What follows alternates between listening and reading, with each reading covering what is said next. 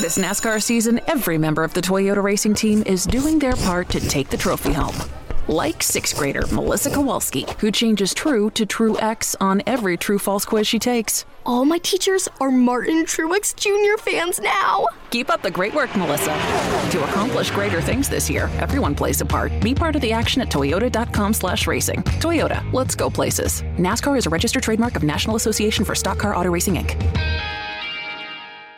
NASCAR season is here, and everyone on the Toyota Racing Team is doing their part to perform at the highest level. From driver Ty Gibbs to amateur musician Russell Viper, who's working on the perfect pre-race pump-up track for the team.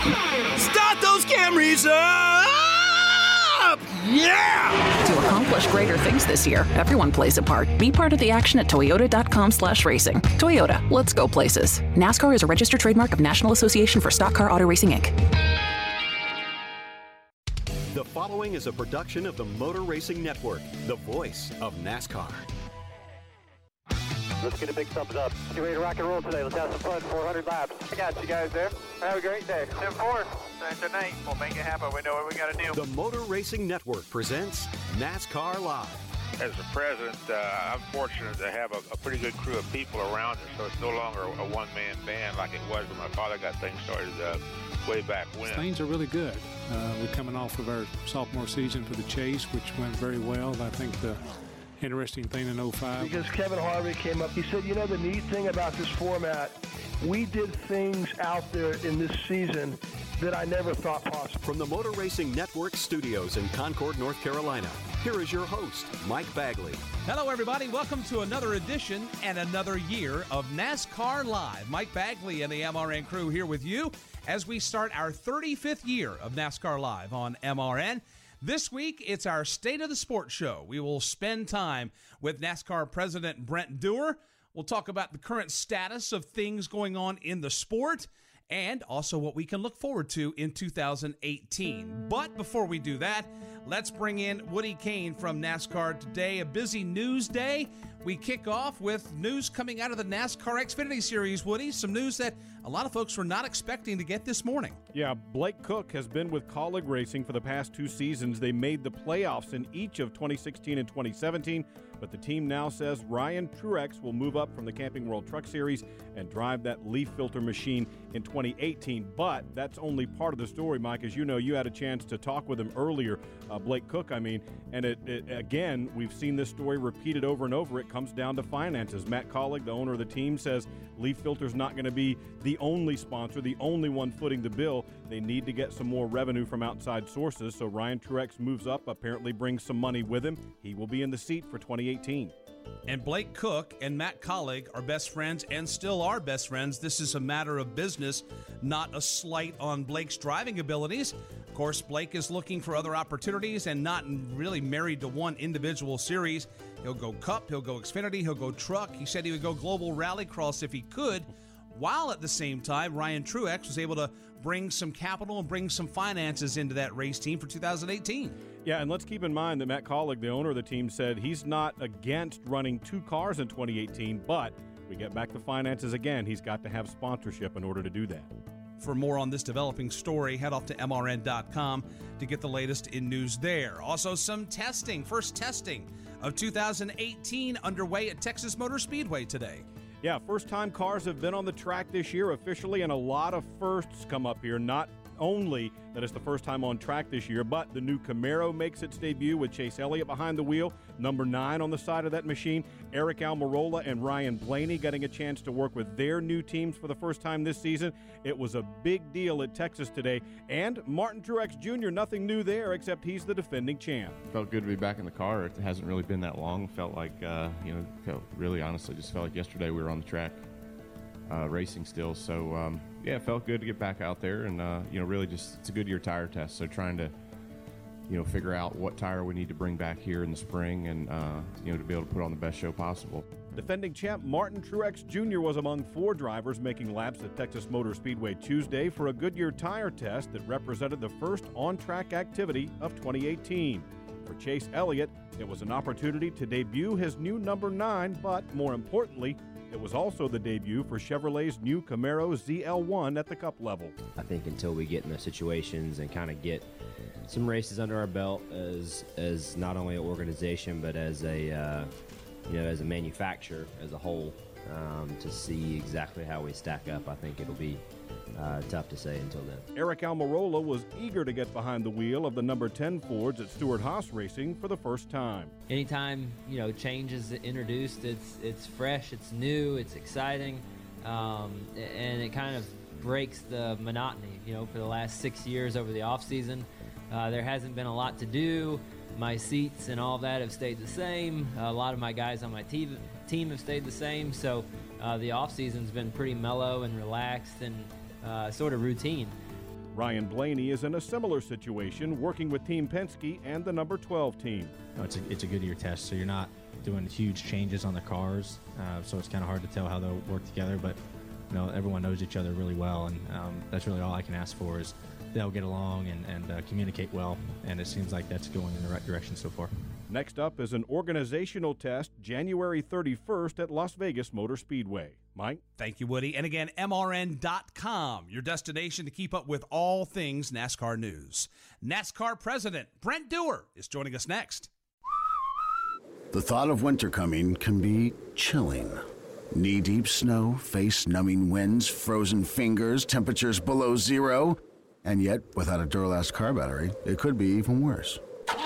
That's why Duralast batteries are tested to perform in harsh conditions. So even if it's forty below zero, your car can start up like it's seventy-two and sunny. Duralast, proven tough and only at AutoZone, America's number one battery destination. Get in the zone, AutoZone. Progressive presents Get Pumped, inspiration to help you do insurance stuff. Okay, time out. You're gonna let your budget be the boss of you? Take control with Progressive's Name Your Price tool. Tell us what you want to pay for car insurance, and we'll help you find options that fit your budget. Here's some music to get you pumped. Da-dong, da-dong, da-dong, da-dong, dang, dang. I hear your budget laughing at you. Oh, wait, that's just those kids laughing at me. Ignore them! Da-dong, da-dong. Progressive Casualty Insurance Company and affiliates. Price and coverage match limited by state law. Don't forget, folks, next Tuesday it's going to be a special Hall of Fame edition of NASCAR Live. Ray Evernham is going to join us, Ron Hornaday Junior Also, Ken Squire is going to stop by. Of course, one week from Friday, join us as the ninth class of NASCAR's Hall of Fame is inducted. Live coverage begins at eight p.m. Eastern right here on M R N. Coming up next, NASCAR President Brent Dewar will join us. This is NASCAR Live on the Motor Racing Network, the voice of NASCAR. This is NASCAR Live. Now, back to Mike Bagley. Welcome back to NASCAR Live. It is year thirty-five, and it is the first show of that year. And as always, it's a pleasure to sit down and visit with presidents of this sport. There have been three prior. When you talk about Bill France Senior, Bill France Junior, also Mike Helton. Now we welcome Brent Dewar into this fold and this show for our State of the Sport of their sport that we love, the sport of NASCAR. Brent, welcome to NASCAR Live and welcome to two thousand eighteen. Thanks, Mike. It's great to be with you, and um, really appreciate uh, getting an opportunity to chat with some of our fans today and talk about the sport we love. It seems like it's been an eternity since uh, we've been at Homestead Miami Speedway crowning Martin Truex Junior and William Byron and Christopher Bell as champions, and I'm sure that there's a lot happening behind the scenes. As just as a, an overall general sweep through things, what's been afoot in the world of NASCAR as far as the corporate offices are concerned ever since we dropped the checkered flag the weekend before Thanksgiving? Yeah, probably what most fans don't realize, Mike, is um, the off season um, is as busy as the season for us. And so, you know, getting ready for the sixtieth running of uh, the Daytona five hundred coming up pretty soon. Um, we we really work hard on a lot of the execution elements that we kind of set in play around August first for the following season. So uh, we're excited. I mean, we, we we loved what we saw in two thousand seventeen, and we're really excited about the changes that are coming in two thousand eighteen. There's lots lots to be uh, looking forward to for the from a fan and a and the business of NASCAR standpoint as we head into two thousand eighteen. At Miami, uh, you had made the mention that this sport was in a state of flux. It's a work in progress. Where are we right now heading into this race season? I think what I said to you was not flux, but it's a state of transition. I think it was, if I recall, our conversation. But and, and we're still going through that transition, Mike, uh, on, a, on a number of different fronts. And uh, if you pick at it, pick at it from our star power, our drivers, um, we we've been working on this for the last you know six to eight years with the NASCAR Next program, the Drive for Diversity, knowing that you know we're very be- we have a great benefit that our drivers have a long career uh, compared to other sports. Um, but it's that cycle when when we start to cycle out, and and this program, you guys have talked a lot about the change out of the Jeff Gordons and the Tony Stewarts, iconic, incredible drivers, Hall of Famers. Uh, but we're really excited about those new young drivers that are coming up uh, into the series. You know, whether it's a Kyle Larson, even a Joey Logano, who's a veteran uh, in his late twenties, and Ryan Blaney, Chase Elliott, and on and on and on, and with a whole bunch of really exciting uh, new class that are coming in this year as well. So that that part of the transition is is is taking effect, and we're excited. And they're racing against amazing veterans and champions, whether it's the Kevin Harvicks and the you know Kyle Busches and Kurt Busches, et cetera. Um, I think I think on the track, Mike, I think uh, we couldn't be more excited about where we're seeing that transition and change to the driver. And I think we've talked last time. You know, the young guns are here, and they're not only young, but they're really, really good, and uh, yeah. lots to be excited about for the fans. You know, you talk about the generational shift in the sport, and with that shift comes obviously older drivers le- leaving, more established drivers leaving, and this influx of young drivers. When we talk about this, obviously Eric Jones comes to mind, you know, Chase Elliott, Ryan Blaney, not to leave anybody off the list, just examples. And a lot of folks are asking, well, how do we make these drivers household names? Um, I maintain it's through on-track performance and connection with the fan, the successes on both of those fronts.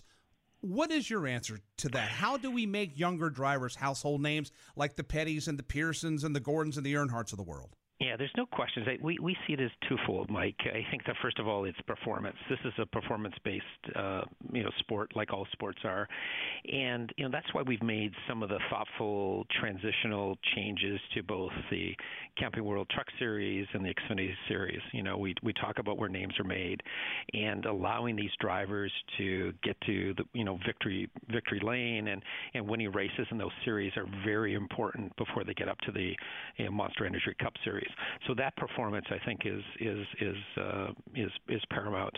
Uh, the second part is one of the exciting challenges we face is this generation of drivers. Uh, they come to us with very media savvy. So I, I liken it back to when I first joined NASCAR. We were encouraging the veteran drivers, like, you really got to embrace social media. And to be honest, it was hard for some of them to make that transition. We don't even have to have that conversation with young guys. I mean, they were in social media before they met us. And so it's now allowing them to find their voice. You know, Mike uh, is, you know, really allowing them to participate, find their voice, and they have to navigate through who they are, how to differentiate themselves, navigate the sponsor, you know, rules, and some of those kind of factors that are, you know, part of all sports. And and so I think it's those two pillars that we're working on, and, and I'm excited about that. You you see the Ryan Blaneys and the Darrell Wallace Juniors, and these are very active, savvy social media folks, um, and, and that's exciting. And so that's how that name gets out, and it, it, it'll attract even a different audience than we're traditionally seeing from traditional media. When these drivers tweet, when they snap on Snapchat, or when they post on Facebook, do you guys monitor that? Not necessarily for content, but see what kind of traffic comes from that? And if so, what does come from that? What traffic emerges from that social media interaction with these drivers? So we have, I think a lot of the fans don't realize, we we have a very deep uh, research and analytics group. And so we we created with a partnership, uh, I think going back five five years ago, uh, a fan and media engagement center here in Charlotte. And so we monitor all social media uh, about the sport, whether it comes from a driver, a crew chief, a sponsor, anything to do with NASCAR, uh, a celebrity that maybe does a hashtag. We have so many celebrities that are fans of the sport. So yes, we do that monitoring, and, and we try to understand the communication levels that happen, and that's that's the beauty of technology today, and, and we're a leader in technology in that front. So, you know, we definitely do that. Um, we also, through the Drivers' Council and the all drivers meetings, uh, we talk to them about messaging. And and and our, our drivers, crew chiefs, uh, you know, team members on the crew really have a, a great opportunity to to share their voice through the new channels of social media and digital to really get their message out. And uh, we're excited about that. And we're, we, we've seen a definite pivot in the last two years in that regard. And the drivers aren't the only ones. Uh, the crew chiefs and the owners aren't the only ones on social media. You're on social media at Brent Dewar, D E W A R. What kind of response, what kind of interaction do you get with the fans when you get on Twitter?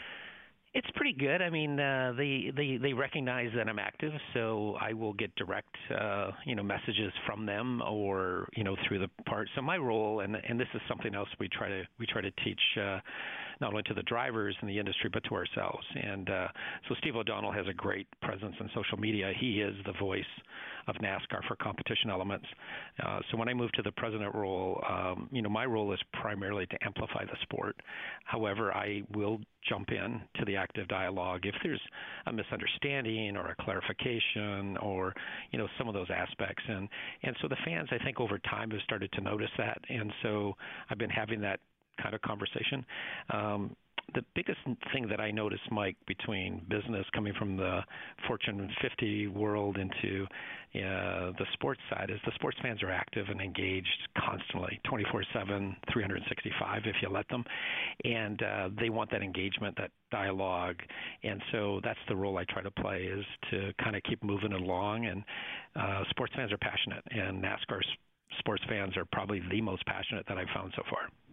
And again, if you want to interact with Brent on Twitter, at Brent Dewar, D E W A R. You mentioned Steve O'Donnell, at O D Steve on Twitter. And, of course, to interact with us, at M R N Radio, hashtag Ask M R N. Coming up, more with NASCAR President Brent Dewar. The Country five hundred Music Festival is back at Daytona International Speedway. How do you like me? With Toby Keith, Chris Stapleton, my Cheryl, Dirks Bentley, somewhere on the Currington, and so much more. Country five hundred Memorial Day weekend, May twenty-fifth, twenty-sixth, and twenty-seventh. For tickets and information, visit country five hundred dot com. Sponsored in part by Budweiser. Live sports are the one true reality entertainment, where a single dramatic moment can become timeless. In NASCAR, Motor Racing Network's live broadcast elevates your senses to the sights, sounds, and struggles taking place on the racetrack. Keselowski to the bottom of the racetrack. He tries to slide up. Newman is there. Sideways is Keselowski. The power of radio to the imagination of the listener. Tune in to the Motor Racing Network. Visit M R N dot com for an affiliate list in your local area. More with NASCAR President Brent Dewar coming up. First, this is NASCAR Live on the Motor Racing Network, the voice of NASCAR. This is NASCAR Live. Now, back to Mike Bagley. Welcome back to NASCAR Live. We continue with NASCAR President Brent Dewar. Brent, for those that may not be familiar with you, that may not know you, that may hear the name, but they're not able to connect who you are with what you've done, give the fans and the, the listeners a little rundown about where you've been, what makes you a car guy, and when did you start becoming a car guy? I basically grew up in the car industry, and, uh, you know, I... For many, many of the fans know, I was uh, born in Vancouver, Canada, so I'm a Canadian by birth. And I grew up in a non-car family. My dad was a terrific guy, high school principal, and I fell in love with, uh, around the age of nine, with Corvettes, and uh, didn't have a short track in my area uh, where I lived in Canada, but we had a drag strip. And a good friend of mine befriended me, and he took me to the drag strip, and that's where I got hooked. And from that led to working in the auto industry uh, from Canada, and I worked around the world, Mike, uh, United States and Brazil and Europe, and you know, it was a great experience. And from that, the car company I worked with, uh, we raced. We raced cars, and we were allowed to race cars in series all around the world. Uh, NASCAR was probably the most preeminent series we raced in, and so I got to know NASCAR from the automotive side, the sponsorship side. And uh, fast forward, I joined NASCAR starting my fifth year. Uh, I'm, I'm a fan, and the, the, the fans will see that. I, I approached this as a fan first, and uh, don't I still remember my first race and those kind of things. And uh, so um, I now get to work in this uh, great sport. You know what's amazing is that you tell the story of growing up in Western Canada, didn't sound like that cars flowed through the family veins as far as your father was concerned. How do we go about hooking the young fan today, engaging them, pulling them in, and keeping them, in your opinion? Yeah, it's. It, I think it's the same way. It's it. Um, it's just kind of a modern version of that, and uh, you know, many of the, many of the folks know that I have a daughter, Olivia, that's eleven, and and so it's fathers and sons, fathers and daughters, mothers and sons, whatever combination that brings. Uh, for me, it was a you know nine-year-old friends uh, kind of uh, you know. Joining, hooking me up to take me to a drag strip. I think that those dynamics still exist today. You know, we live in this situation of time poverty, where today versus when I was a kid, there's so many choices of things to do um, that we have to prioritize. And I think the best way to grow the fan for life of any sport is through these relationships. And uh, you know, we initiated through the through the track council a few years ago with. For the Xfinity and Truck Series, you know, you know, kids being free and, and entry come with your parents, and trying to reinitiate, Mike, uh, families coming and spending a great family day at the NASCAR track. You know, that's amazing that you bring that up, because a lot of the quality family time I had um, was at the racetrack. We went there every single weekend. That was a chance for me to bond with my father, and later in life, a chance for me to basically spend time with him before I said goodbye to him. A lot of great days were spent at the racetrack, and a lot of that's done on the short track level. I've always been a proponent of this time of year when we start talking about baseball, and you always hear take a kid to the ballpark. I'm an advocate of taking a kid to the racetrack. Get them hooked at that young age. Get them at the short track level. Once you get that hook, set it, and then you got a fan for life as far as I'm concerned. And we we agree with that, Mike. Um, you know, obviously, you know, we've got a we've got a large sport, and all sports go through their ups and downs and challenges in any given moment. Um, what's interesting for us is we have measurably, you know, eighty million, you know, NASCAR fans on an annual basis, and the key the key to success, the long term success, is those two and a half million fans that get to come to a, a, a you know a racetrack at the national level, and if we have that great experience. And they see that they see the sport in all its sound and color and pageantry that, quite frankly, you just don't get in all the other mediums. You guys do an amazing job of telling the sport on radio, as does our broadcast partners. But that experience is the key to getting a fan for life, because when they dial back into you on the radio the next time, they can really see and experience it even greater. So we believe we really have to keep working on that great fan experience at the track and ha- get them to go to as many races as they can, and they'll appreciate the sport much deeper and be engaged much further. Does that start at the track level and stay there? How involved is the sanctioning body with the racetrack, trying to ensure that the fan has the most positive experience possible? Yeah, so we're we're we're highly engaged together. I mean, we've got great track partners, and through the you know, through the charter agreements with the teams and the five-year sanctions with the tracks, it gave them um, a span to really start to make these investments that are necessary on behalf of the fans, and they're and they're doing that. You know, the first thing they had to get the safety and the safer barriers and some, a lot of those elements, and now the next thing is they're working on, and they've been doing it in parallel, but these fan you know, fan zone, fan experiences, you know, whether it's an enhanced weekend or whether it's, you know, some of the other elements are doing, trying to Wi-Fi the facilities so you can be connected, uh, you know, to the rest of the world and other things that are happening while you're at the track. Um, those are really important, and we work closely together in that, and we formed a track council where we get the inputs from both the research and from our fans, the fan councils.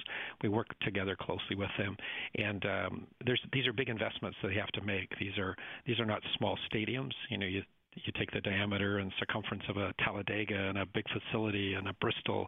Uh, these are complex to do. While it's not just a sporting event, we're pushing out data telemetry at the same time that we're trying to have, you know, the fans engaged with the sport. So it's a little more complex than most other sports, but uh, the tracks and the sanction body are up to the challenge.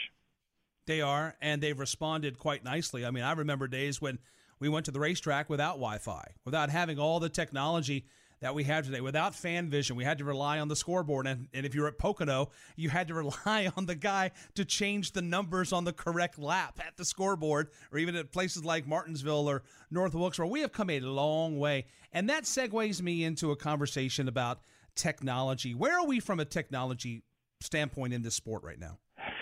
Well, I think I think in some respects it's misunderstood. I think some folks think this is a low-tech sport, and it's not. I mean, these are this is a high-tech sport, whether you're talking from a race team, whether you're talking from a sanctioning body at NASCAR. You know, the things we've gone from, we're introducing every single year uh, the latest elements of technology. This year, we're, you know, a couple of years ago, we did the pit road officiating. You know, Mike, we used to have officials trying to, you know, see things with their visual eyes. Uh, great debates on the calls on pit road, uh, implemented the Hawkeye with, with Hawkeye, um, a pit road technology with forty cameras, and uh, there's not even a debate today. So we use the latest technology to help us to officiate the sport and also to make the sport safer. You know, last year we spent a lot of time teams, you know, failing the laser inspection station, spending time on pit road during happy hour practice or or any practice for penalties because of that. How will this new system um, counteract that, or perhaps maybe lower that time spent in the penalty box during practice? So it's a great question, Mike. I, I think there's going to be obviously a more efficient way that things get done, uh, and that's important from not only our team that is officiating, but also the race teams. I would say as long as the race teams keep pushing the envelope, and that's what they've been conditioned to do for seventy years. We're celebrating our seventieth year in the sport. Uh, they push it to the end of the tolerances. This isn't a, this isn't about uh, whether the, the inspection system works or doesn't work. Uh, they try to get that last little bit, and uh, our job is to keep them on the other side of that. And I think it was a, in some regrets, in some aspects this year, it was unfortunate, uh, the number that got pushed to the edge. And, uh, you know, through the team owner council, the competition committees, uh, we're working together to move that back in because we want all the cars on the track. We want all the best, everybody competing. But we want everybody to be a level playing field, so it's our job to do that. So uh, this technology will help, um, but like all great race teams, they'll take the technology and push the boundary again. And our goal is to, as a sanctioning body, to try to stay ahead of that and uh, to make it better for the fans. More coming up with NASCAR President Brent Dewar. In order to maximize a vehicle's performance and efficiency, the proper adjustments need to be made based on the road ahead. That's true for both race car drivers on the track and for truck drivers hauling freight on the highway. But if your truck's equipped with a Detroit D T twelve automated manual transmission with intelligent powertrain management, adjustments are made automatically based on G P S terrain mapping, maximizing performance and efficiency. Don't just want better business solutions, demand them. Learn more at demand detroit dot com. M R N dot com, your online destination for all things NASCAR. Looking for the latest NASCAR news? M R N dot com. NASCAR stats for fantasy racing? M R N dot com. Opinion pieces from award-winning motorsports writers? M R N dot com. Race schedules, series standings, and photos? M R N dot com. Live race streaming and audio and video podcasts that you can't miss? M R N dot com. Stay up to date with all things NASCAR. M R N dot com. One month from Saturday, we are back on track, kicking off Speed Weeks two thousand eighteen at Daytona International Speedway. Coverage will begin at ten thirty a.m. with practice for the Advanced Auto Parts Clash. We'll also cover practices at one and three p.m. A month from Sunday, we'll have front row qualifying for the Daytona five hundred and the Advanced Auto Parts Clash. To find an affiliate near you and for a complete broadcast schedule, check out M R N dot com. Coming up, more with NASCAR President Brent Dewar. This is NASCAR Live on the Motor Racing Network, the voice of NASCAR. This is NASCAR Live. Now, back to Mike Bagley. We continue along with NASCAR Live, starting year thirty-five, and we're visiting with NASCAR President Brent Dewar. Brent, you just told us a moment ago about collaboration. We've heard this a couple of times already in this interview about how NASCAR is working with tracks, how NASCAR is working with teams. You get a lot of input over the course of a race weekend, over the course of a month, a year. You've got a lot of folks that are in your ears, whether it's fans, teams, owners, broadcast partners, tracks.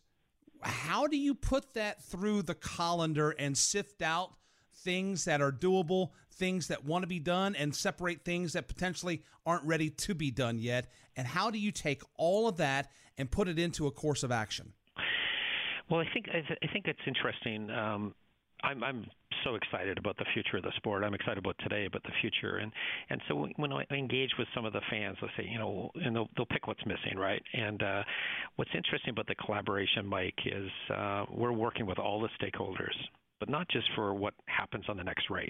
It what's happening a year from now, three years from now, five years, seven years, and to have us working together with that vision of what can be um, is pretty exciting. And so, so I think that's the biggest aspect of this. And to make that happen, we had to form a process that allowed quality input to come in, decisions to be made at the right time.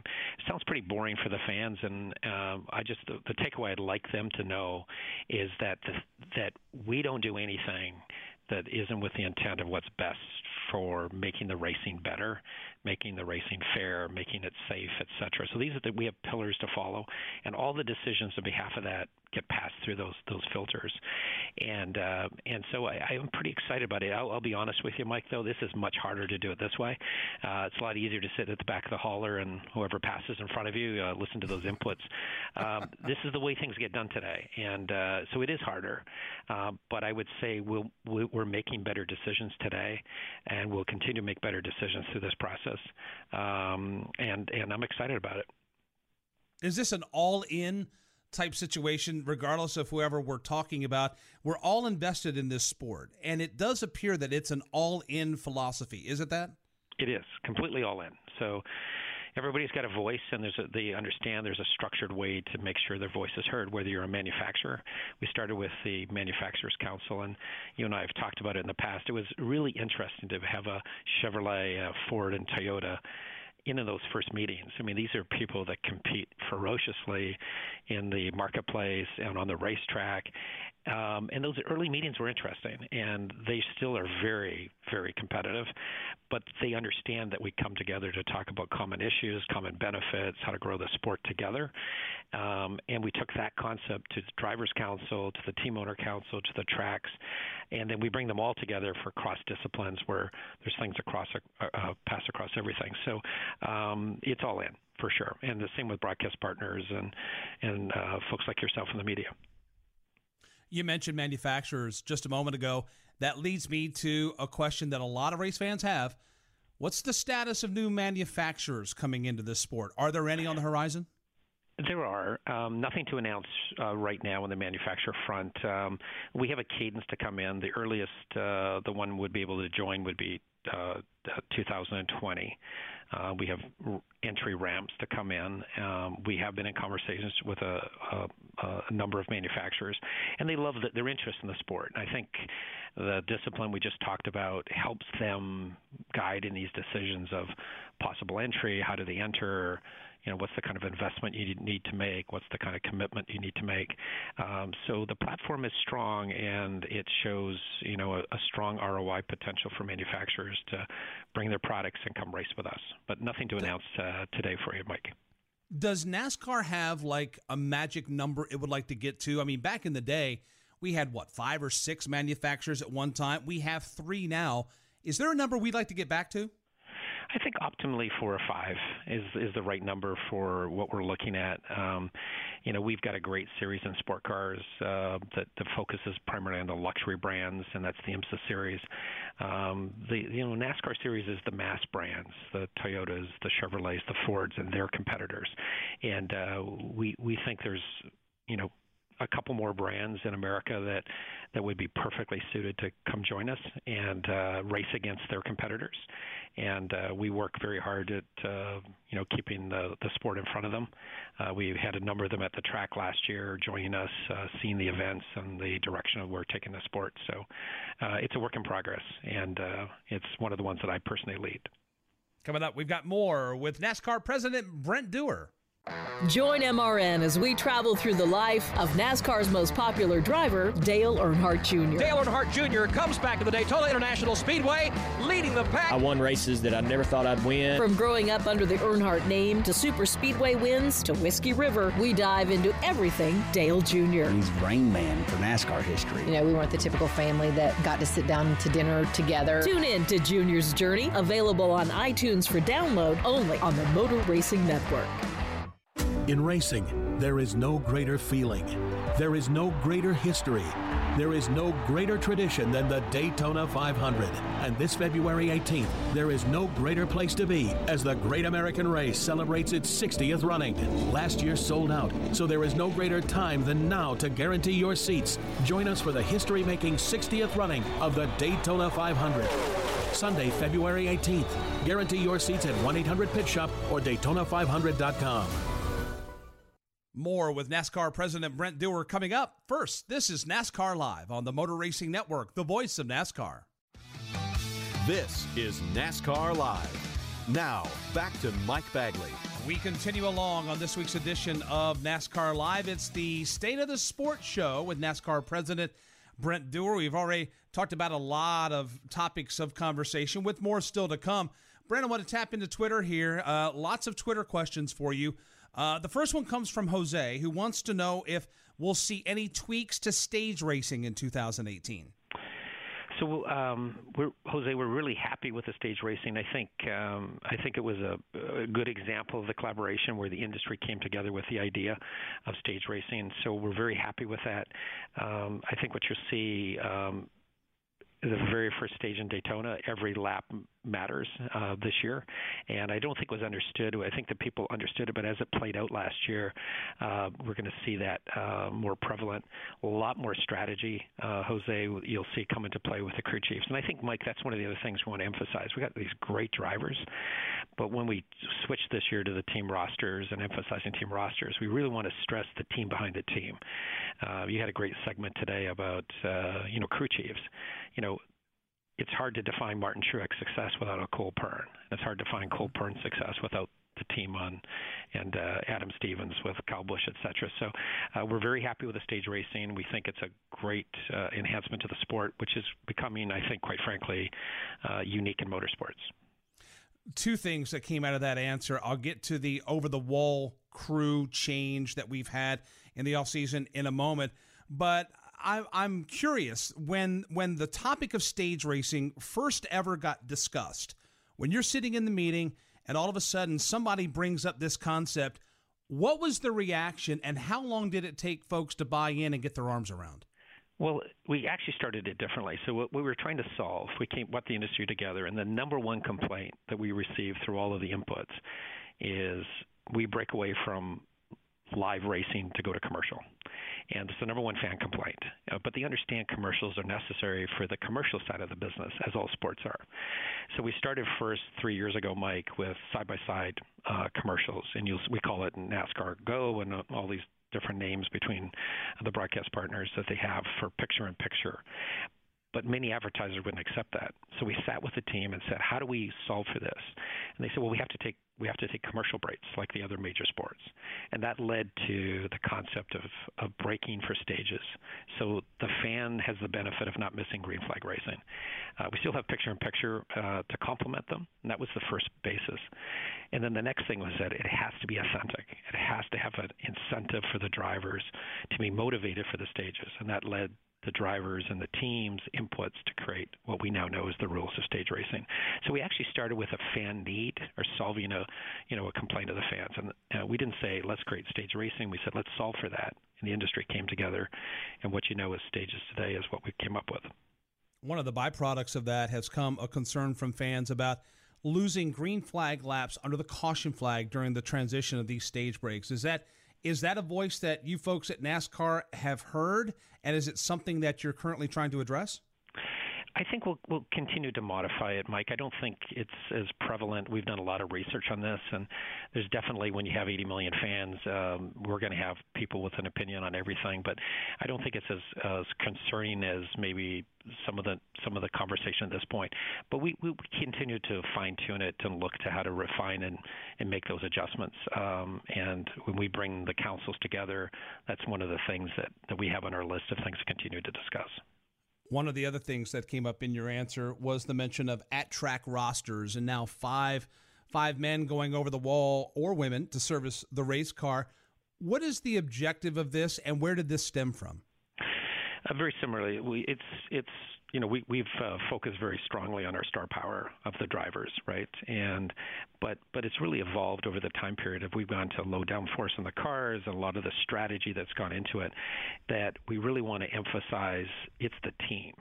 And so it's the crew chief and the and the and the driver, but it's the team that brings it together from uh, the folks that travel to the track, et cetera. So uh, what we love about NASCAR is the is the pit stops. And so, you know, this this effort of, you know, five over the wall on the crew and and identifying the pit crews with their numbers at the track, you'll start to you start to see and understand the names of the people that make a championship team, a high, qual- high quality team. And that's that's the method behind it. That's the the logic behind what we're trying to achieve here. And um, and I think what you'll see with five over the wall and the rules we have is we'll really start to focus on the athleticism, these great athletes that are really unlike any other motorsports that that will be coming over the wall. It's there's a safety element for sure uh, with one less over the wall, but you're going to see their adaptation to how they will be a differentiator between the teams. First thing is to level it. The next thing to allow them to differentiate themselves yeah, with this skill set. Well, one of the things that's going to be interesting is I think a lot of us have taken for granted the orchestration of pit stops that we've had for decades in this sport. And now with this tweak, I've already heard that it's forcing a lot of teams to reorchestrate pit stops. I always, whenever something new comes down the line, I always look forward to seeing who is going to adapt the best. For instance, with stage racing, it was Martin Truex Junior and Cole Pearn in the Cup Series. Well, this is also another opportunity to to uh, uh, adapt to new circumstances and, and new situations, and there's going to be a team that's going to hit on it, and I think that's going to be one of our main storylines is coming from pit road this year in two thousand eighteen. Exactly, and the pit stops are still going to be very fast, but they're going to be a little bit slower, so we can accentuate um, really what's happening. It's almost too fast in some respects to capture it, and uh, so we're excited about this and what the athletes are going to be able to demonstrate um, because it makes a difference. The driver absolutely makes a difference. The crew chief makes a difference, and so does everyone that's participating in the track. Um, and then you couple that with the folks back at the shop. It's uh, it's part of the storylines we think have been missing in the sport for particularly the casual fan. The hardcore fans understand this, but for the for the sport to grow, uh, we need to start demonstrating the team, not just the quarterback. More coming up with NASCAR President Brent Dewar. Here they come, three wide for the lead on the back straightaway. There's only one. Here comes Kyle Larson. He'll dive to the bottom on Truex. Great American Race. Daytona Beach has so much NASCAR history. Celebrating sixty years of speed. Jimmy Johnson continuing to show the way. And suspense. The move is going to come. The question is who will be the first to make it and when will it happen? The sixtieth annual Daytona five hundred. Hamlin to the bottom of Johnson. Now Boyer shoves Logano to the lead. February eighteenth on the Motor Racing Network. It's Rob Tanner, host of America's Tailgate Party, NASCAR U S A. Join us every weekend as we get you set for NASCAR racing with two hours of the hottest hits in country music. The Motor Racing Network's Woody Kane is here with NASCAR news, and M R N pit reporter Steve Poe stops by to talk a little racing. We'll have features and highlights you can't get anywhere else, so be here each weekend for NASCAR U S A on the Motor Racing Network. Coming up, we'll wrap up our time with NASCAR President Brent Dewar. This is NASCAR Live on the Motor Racing Network, the voice of NASCAR. This is NASCAR Live. Now, back to Mike Bagley. We welcome you back to NASCAR Live, winding down this week's edition and this opening edition to our thirty-fifth year with NASCAR President Brent Dewar. Brent, one of the uh, one of the questions that a lot of folks have had, it's been in the media, it's been discussed. Uh, Monster Energy has brought a lot to the Cup Series, and everyone is waiting to hear what the status is of their renewal. Any new information you can offer the fans out there as far as where Monster Energy stands going forward? Uh, not at this time, Mike, to announce. Um, you know, they, they signed late in the season. We, you know, I, I worked with them very closely in, in, in bringing them to the sport, and um, they were just looking to have a full season. You know, the way we set the contract, you know, you try to do a lot of these things, and they had till December thirty-first. So uh, we've given them an extension to go through the evaluation. There's no question. Um, you know, it was a great season with them, and, and any kind of metric that we run, uh, we hit the ball out of the park with them. um, they're different, and we're excited. I mean, this is a company that is actively involved in motorsports. Uh, they just finished their, you know, their uh, their motorcycle series just last weekend, and so they're active in motorsports around the world. And and I think we brought a big scale to them, and they're just getting. We, we, it was the right thing to do. Just give them a little bit more time to evaluate. So, um, so we're letting them do that, and um, we'd love for them to stay for many years. And um, but if they choose not to, uh, we've got a great product, and uh, we're we're we, you know we'll continue on in that regard. So there's there's meetings coming up, Mike, and uh, and uh, for the fans that have had the chance uh, to go to the Monster activities prior to the race, they're a lot of fun, and uh, I've taken my guests that come to the race, and we've had a great time experiencing how they demonstrate their brand in a very uh, very thoughtful, unique way. So uh, we love having them around. We do. Uh, that's a fun bunch of people, and they're bringing a lot to the sport right now. We're getting a tweet here, Brent, from Amelia, wanting to know, you know, we tried qualifying and racing on the same day a couple times this past season in two thousand seventeen. Any more of that coming up in two thousand eighteen? So we liked uh, the tighter schedule, um, and I think there was a you know little miscommunication, Mike, as we went into it last year about two-day weekends. They're not two-day weekends. They're, we were just trying to be thoughtful of the schedule at the Cup level and to allow more time and space for both the Xfinity and the Camping World Series when, when we might have three weekends. So um, I think the challenge this year um, was really on same-day qualifying on on a Sunday with the race, and uh, we were uh, we were actually pretty fortunate, and we, we thought it through, but you know, uh, there's really not enough turnaround time uh, in many cases. So I think you'll see uh, less of that going forward. But also what we learned, and we hadn't really thought about it, is the track goes hot for the whole day. And one of the most exciting things for the fans is that, you know, the cold pass opportunity to get down on the track and to get to experience it if you're only coming out for the one day on a Sunday. So I think you'll see more of the Saturday qualifying for the Sunday for the Cup, and we'll try to manage that. There's still lots of efficiency we can work on. Uh, these are long days for the for the for both the teams and our crew and the folks at the track. So we're just trying to find the right balance to give the best fan experience. In a similar but unrelated topic, Jamie on Twitter would like to know: are there any discussions going on about bringing more Saturday night racing to the Cup Series? Yes. You know, you'll see that. So you'll see Richmond go back from a day race back to, you know, its traditional night race. You'll see that in the spring. Um, we think it's like a lot of things. You're trying to find the right balance. And, you know, certain markets, night racing will fit. We're excited about Martinsville putting lights up. We don't have a, a night race yet for Martinsville, but those give us those opportunities to kind of evaluate. But it's like a lot of things. Fans want more, you know, short track racing. Um, but if you did all short track, they would say they want something else. So it's trying to find the right balance, Mike, and I think uh, certain venues will lend itself nicely to night racing, um, and other venues won't. And uh, so we just try to not force it and try to find the right balance. And one final question from our folks in Twitter land. Um, gentleman asking about uh, seeing drivers participating in other forms of motorsports. A J Allmendinger in the Rolex, Larson in sprint cars. Kane wants to run more sprint cars. How does NASCAR benefit from drivers racing in other forms of motorsports? Well, we love it.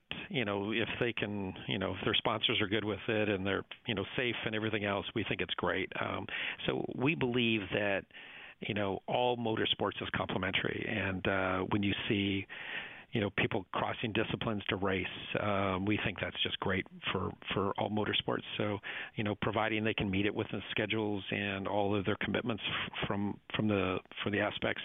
Uh, what we particularly like about some of them going back to the roots is that's where we start, right? You know, so, you know, you're seeing uh, you know, the young guys, uh, Kevin Harvick racing in a K and N West last year. We thought that was great. You know, it was an, it was it's not a permanent thing, but going back and, and racing back where he started in Bakersfield. And, and racing in Sonoma, that's that's great for the sport and for some of these guys to complement it. And it's about scheduling for them. They have a long schedule to start with, and if they can make it work and it's in the right balance and doesn't has a, have a detriment to their commitments in NASCAR, we think it's a win-win. Would you be a fan of more of our drivers doing the double if it was if it was feasible, if, if it was possible? The double meaning the Indianapolis five hundred, then the Coca-Cola six hundred on Memorial Day weekend? Yeah, I think that's a that's a unique you know request for anybody. I mean, I've I've had the chance to participate when I was on the manufacturing side with that, and uh, I was exhausted, and I was just riding in the I was just riding between the two locations. I wasn't driving the cars, so I think it's got to be the right athlete, the right balance, safety, being ready for it. It's not something you should just do. You should be prepared for it and uh, and really be trained. These are, we have great athletes and trained athletes. I think that's the key, Mike. And if they can make it work and that's what they want to do, absolutely. I think it's it's uh, you know it's it's it's good for both sports. It is indeed. Uh, uh, the rising tide raises all boats um, comment very applicable here as far as it's all good for motorsports. And with that, my friend, we are we are out of time. It's been a fast, fast time here on NASCAR Live. We appreciate you joining us. We can't wait to get to Daytona, and I'm sure that, you know, Speed Weeks kicks off with the Rolex twenty-four, but as far as the stock car portion of Speed Weeks, I'm sure you and the rest of the, the team there at uh, the sanctioning body are excited and looking forward to getting another season underway. Mike, I, I really appreciate being with you and uh, getting the inputs from the fans. And we're excited about eighteen, and, and hopefully they're as equally excited as we are. And, and uh, Daytona's just a few weeks away, and uh, we'll start this great season again. Thank you, Brent. Join us anytime, my friend. Thanks, buddy. Thank you. That is NASCAR President Brent Dewar joining us more coming up here on NASCAR Live. The thought of winter coming can be chilling. Knee-deep snow, face-numbing winds, frozen fingers, temperatures below zero. And yet, without a Duralast car battery, it could be even worse. That's why Duralast batteries are tested to perform in harsh conditions. So even if it's forty below zero, your car can start up like it's seventy-two and sunny. Duralast, proven tough and only at AutoZone, America's number one battery destination. Get in the zone, AutoZone. The Starlight Lounge presents An Evening with the Progressive Box. Oh, what a great audience. Let's dim the lights for this next one. Nope, too much. Ah, there it is. Gotta get things just right. Like Progressive's Name Your Price tool. Tell us what you want to pay, and we help you find coverage options that fit your budget. And now, the mood is right. Wait, the lights are back on again. Trudy, can you? And now it's completely dark. Progressive Casualty Insurance Company and Affiliates. Price and coverage match limited by state law. This is NASCAR Live. Now, back to Mike Bagley. Welcome back to NASCAR Live. Before we throw the checkered flag on this week's show, this week some of NASCAR's top drivers are in Tulsa, Oklahoma for the Lucas Oil Chili Bowl Nationals. Drivers like Kasey Kahne, Christopher Bell, Kyle Larson, Justin Allgaier, and Ricky Stenhouse Junior will be participating. So that's one of the things I always look forward to um, in the offseason is, is going to run. Um, you know, I think for me that's uh, it's always a, a fun race just to go hang out uh, with people that, you know, you don't get to race with as often, and really, you know, it's a lot of people that, you know, you grew up racing with, and it's fun watching them throughout the season and going and, and getting to run a midget. It's only really the two times that I run midgets all year, so uh, it's always fun. Justin Allgaier says for a driver, it's a huge deal to win the Chili Bowl. Well, it's huge. I mean, you know, let's be honest. Um, you tell me you could win the, the Chili Bowl or you could win Daytona five hundred. It's it's there's not a lot different to me as far as the the want factor. You know, I'm, I'm, you know, there's there's a select few races in my life that that uh, I've been close to winning and, and had opportunities to win and, and haven't gotten them, and that's that's one of them that, you know, you you put it all out on the line. And the last couple of years, I've made mistakes, probably more than anything, that have kept me from from having a shot at it. So it's disappointing. So go there and try to try to change that this year and have some fun. twenty seventeen NASCAR Camping World Truck Series champion Christopher Bell is the defending winner of the Chili Bowl and is back to defend his title. To come up here and, and remember those memories of seeing guys like Tony and Kasey Kahne and um, you know all the, the NASCAR stars that would come to Tulsa, my home state, it, it was really special. And then to win last year and to come back this year with, with no pressure on myself. My the Chili Bowl's been my number one goal for a long time, really my whole life as a race car driver. So now that I've checked that off the box, I get to go back to enjoying it, I guess. To learn more about the Chili Bowl, visit M R N dot com. Folks, that's going to put a wrap on this week's show. We thank Woody Kane of the news department here at M R N for joining us. Also, our thanks to NASCAR President Brent Dewar for spending this hour with us. Can't wait to get back on the racetrack. Can't wait for next week's NASCAR Live, a special Hall of Fame edition. Be sure to tune in. Folks, thank you so much for joining us. We'll talk to you next week right here on NASCAR Live. So long, everyone. NASCAR Live is a production of the Motor Racing Network with studios in Concord, North Carolina and Daytona Beach, Florida, and was brought to you by Hercules Tires. Ride on our strength. Today's broadcast was produced by Rich Colbert. Remember to visit M R N dot com to get all of the latest NASCAR news and information. NASCAR Live is produced under an exclusive license with NASCAR.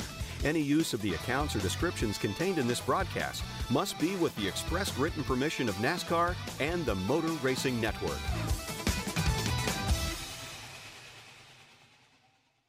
Ruoff Mortgage wants to welcome you home with their fast and stress-free mortgage process. Ruoff knows that when you're ready to move, you want to keep things moving. From the moment you start, Ruoff makes sure the process moves quickly, often twice as fast as other lenders, so you can close quickly and settle in sooner. Visit Ruoff dot com to learn how you can qualify for the fastest loan of your life. That's Ruoff, R U O F F dot com.